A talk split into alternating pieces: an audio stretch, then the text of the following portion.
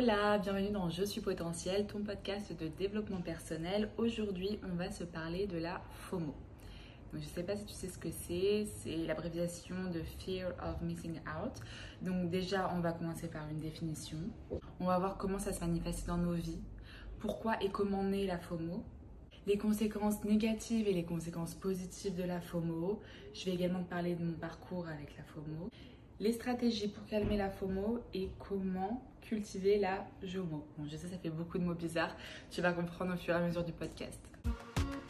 Hola, bienvenue dans Je suis potentiel, ton podcast de développement personnel. Je m'appelle Morgane, alias coach optimiste sur Instagram. Je suis coach de vie. Toutes les semaines, je viens te parler de relationnel et de relations avec soi-même, d'hygiène de vie, de carrière et de spiritualité. Je te partage des clés d'épanouissement personnel, mon cheminement et l'évolution de mes réflexions liées à la connaissance de soi. Je crois que nous pouvons tous potentiellement être pleinement épanouis dans nos vies. Le tout est de libérer notre plein potentiel. Bonne écoute Alors déjà, j'aimerais commencer par un reminder. Le fait de pouvoir faire mieux ne veut pas dire que tu ne fais pas assez. En fait, la FOMO, the fear of missing out, c'est la peur de manquer quelque chose. Cette peur de manquer un événement, une opportunité, une activité, quelque chose de gratifiant, quelque chose qui pourrait apporter à ta vie, quelque chose à ne pas manquer, que tu pourrais potentiellement manquer si tu n'étais pas du coup sur tous les fronts, prête à toujours dire oui à tout, à être disponible et avec de l'énergie à donner dans tous les domaines de ta vie. Alors clairement, ça vient du désir de ne pas se sentir exclu, de se sentir inclus, de faire partie du groupe. Ça se manifeste notamment à travers les réseaux sociaux, car on passe notre temps à montrer des choses incroyables, ce qui pourrait faire croire à d'autres personnes qu'ils ont manqué cet événement, cette chose qui était géniale. Bon, alors qu'on sait tous que c'est pas représentatif euh, de la réalité ce qu'on montre sur les réseaux sociaux, mais ça encourage l'incitation à la comparaison par rapport au degré d'accomplissement, qui fera les activités les plus waouh, qui fera les plus beaux voyages, qui aura les plus grandes réussites, le plus d'amis, qui ira aux plus belles soirées.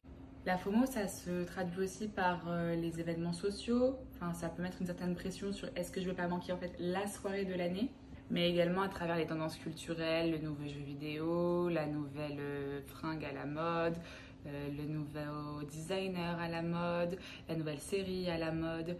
Parce que l'idée, c'est d'avoir peur d'être exclu des conversations parce qu'on n'aurait potentiellement pas la référence.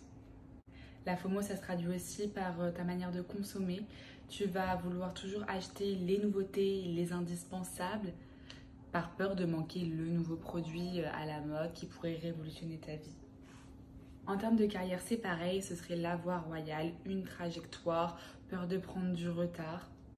Et ça peut même se traduire par une surcharge d'informations parce que peur de, de rater l'information essentielle, être en retard sur les actualités, être complètement largué sur les sujets de société. Alors pourquoi et comment est née la FOMO On peut repartir sur la fameuse pyramide de Maslow qui parle donc des besoins euh, d'abord primaires de l'humain, donc manger, boire, dormir, etc. Et ensuite on monte sur le, sentiment d'appartenance. L'humain est un animal social, on a ce besoin d'appartenance, on veut appartenir à un groupe. La peur ultime, c'est de se sentir isolé. On a également les publicités et les réseaux sociaux qui exposent tous les moments forts, tout le grandiose de la vie, qui peut nous faire peur de manquer des moments que d'autres vivent. Donc là, vraiment, ce serait de la comparaison sociale. La FOMO, elle naît aussi de la peur de l'ennui. En fait, du fait qu'on soit constamment stimulé en suractivité constante, bah, dès qu'il n'y a plus rien, on se dit il y a un problème. Et du coup, ça nourrit cette peur de laisser passer du temps sans rien faire de, de concret, sans rien faire de waouh. La FOMO est aussi alimentée par ce système de récompense chimique. En gros, tu fais une activité excitante, donc du coup, tu as un shot de dopamine et en fait, tu en deviens vite addict.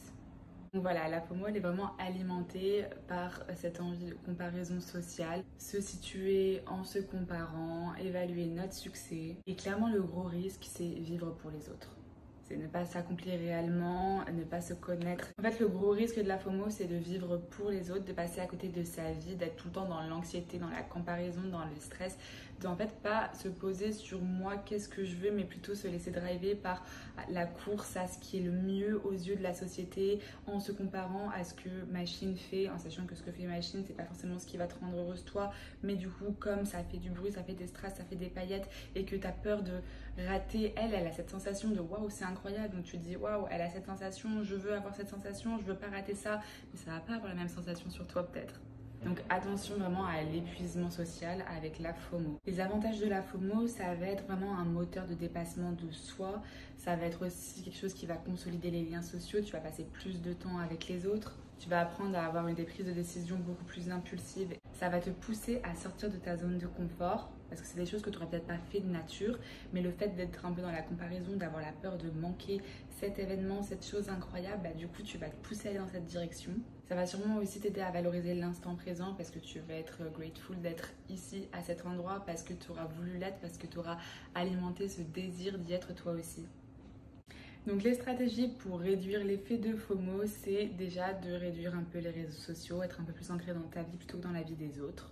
C'est également le fait de prioriser en accord avec tes valeurs. Comme ça, tu prends vraiment tes décisions, tu fais tes choix en accord avec toi et tes besoins parce que la société t'a mis dans la tête que c'était fun de faire et que ça allait t'apporter de la valeur si tu étais dans ce genre de vie-là pratiquer la gratitude aussi pour focus sur ce que tu as aujourd'hui au lieu de toujours chercher à avoir plus, à regarder ce que font les autres, à comparer est-ce qu'ils n'ont pas mieux et vouloir ce qu'ils ont eux. Vraiment pratique la gratitude sur ok j'ai tellement de chance d'avoir ça, là je passe un bon moment, là je me sens bien.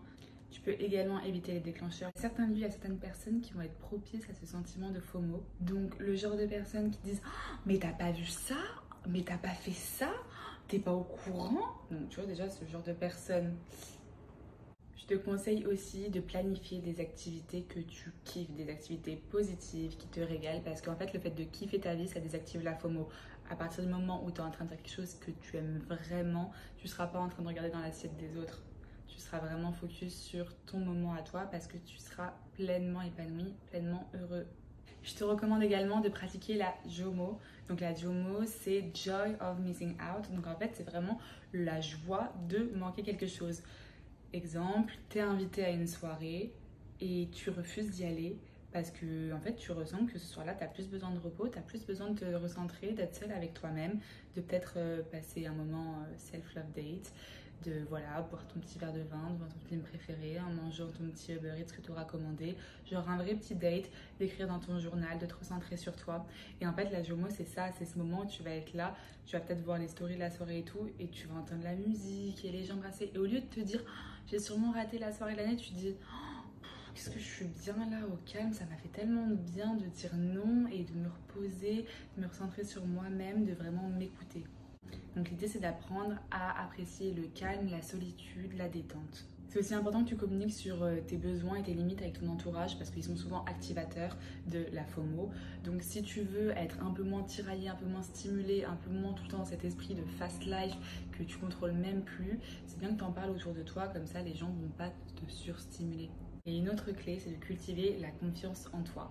Parce qu'en général, quand tu cherches à avoir le best de best dans tous les domaines, être sur tous les fronts, c'est parce que tu cherches l'approbation, tu cherches à prouver des choses. Alors que quand tu as une confiance en toi qui est bien en place, c'est plus pour les autres que tu vis, c'est pour toi. Donc tu n'as plus rien à prouver, donc tu focuses que sur des choses qui te font profondément du bien.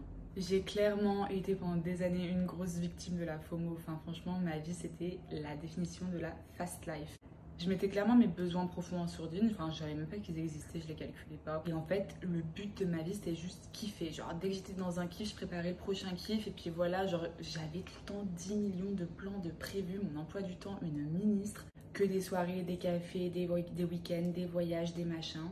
Je cherchais vraiment à me donner genre euh, le goût de la vie, quoi. Pas avoir le temps de me poser des questions sur euh, les trucs un peu moins fun, genre juste pas le temps parce que dans la roue du kiff. Je voulais clairement être cette jeune femme avec une vie dynamique, une vie sociale plus, plus, plus.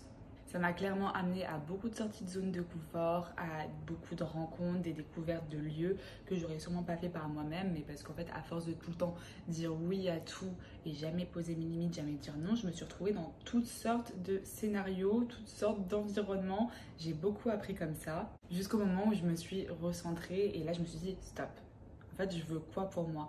Je veux quoi dans ma vie? C'est quoi?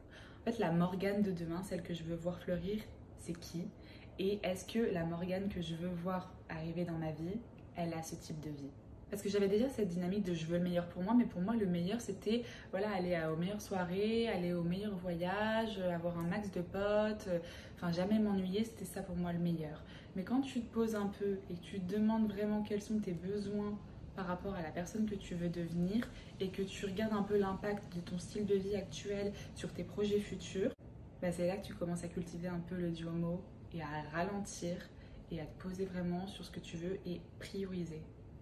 Franchement, je pense que prioriser, c'est ce qui a fait la différence pour moi. D'ailleurs, j'en ai parlé récemment dans un dernier podcast, donc je t'invite à l'écouter si tu l'as pas encore fait.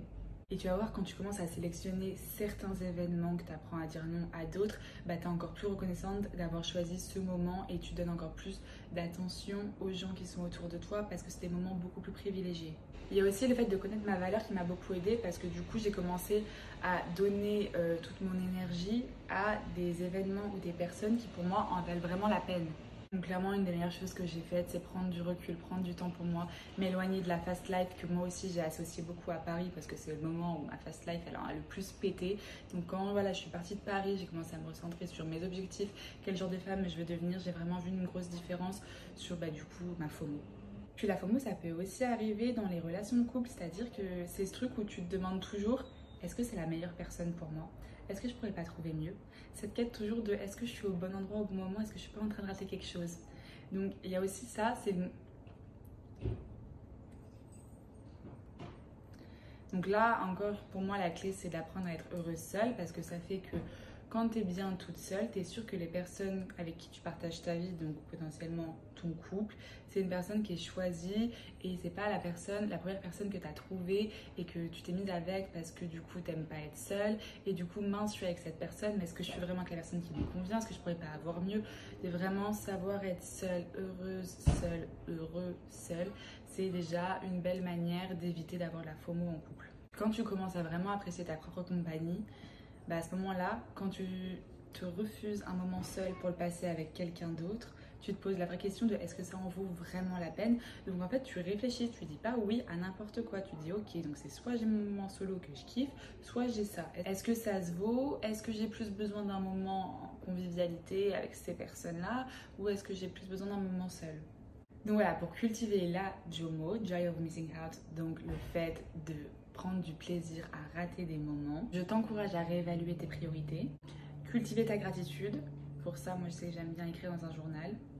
Planifier des moments self-love date. Peu importe ce qui se passe, événement, je sais pas quoi, c'est écrit dans ton journal, c'est planifié. Devenir plus sélectif, apprendre à dire non. Célèbre tes choix. Tes choix, c'est toi qui les fais, c'est toi qui construis ta vie. Donc réfléchis à qu'est-ce que tu veux voir comme choix dans ta vie, quel type de vie tu veux voir découler de ces choix et célèbre ça parce que si tu as pris cette décision, c'est que tu as des raisons, sois en accord avec ça et crée une vie qui te ressemble. Un autre conseil, c'est être soutenu, soit entouré de personnes qui t'encouragent à te construire une vie plus chill, où t'as pas la pression, où t'as rien à prouver, où tu peux dire non et tu n'as pas à justifier. Donc reprends le rôle d'acteur dans ta vie, demande-toi à chaque fois, ok là tout de suite, qu'est-ce que j'ai envie de vivre? C'est aussi l'occasion de tout le temps euh, faire un point sur ta vision, sur tes envies, sur dans quelle phase de vie tu te trouves à ce moment-là. Et parfois, les expériences par lesquelles on est attiré, on n'est pas tant attiré par l'expérience, mais c'est juste que les émotions positives, genre l'entrain de, des gens qui t'en parlent, et bah elle est tellement contagieuse que du coup tu te laisses contaminer par cet entrain alors qu'en vrai l'expérience en elle-même elle te chauffe pas tant. Donc demande-toi en fait quelles émotions tu cherches à trouver dans cette expérience. Parce que ça se trouve, cette émotion, tu peux la trouver totalement différemment parce que cette expérience ne va pas t'apporter cette émotion à toi. Tu vas peut-être vouloir aller dans ce nouveau café trendy ou participer à cette réunion au travail ou encore voyager dans ce pays pour ressentir l'émotion que la personne qui t'a fait un report là-dessus t'a dit ouais euh, c'était incroyable, moi j'ai ressenti ça, je me sens comme ci, je me sens comme ça. Mais toi ça se trouve tu vas pas du tout te sentir comme ci ou comme ça si tu fais la même chose. Donc une fois que tu as identifié l'émotion qui te manque, celle que tu es à la recherche à travers ce FOMO, tu peux aller la chercher ailleurs. Puis garde en tête qu'on peut pas tout faire. Au bout d'un moment, on a une vie, il faut faire des choix.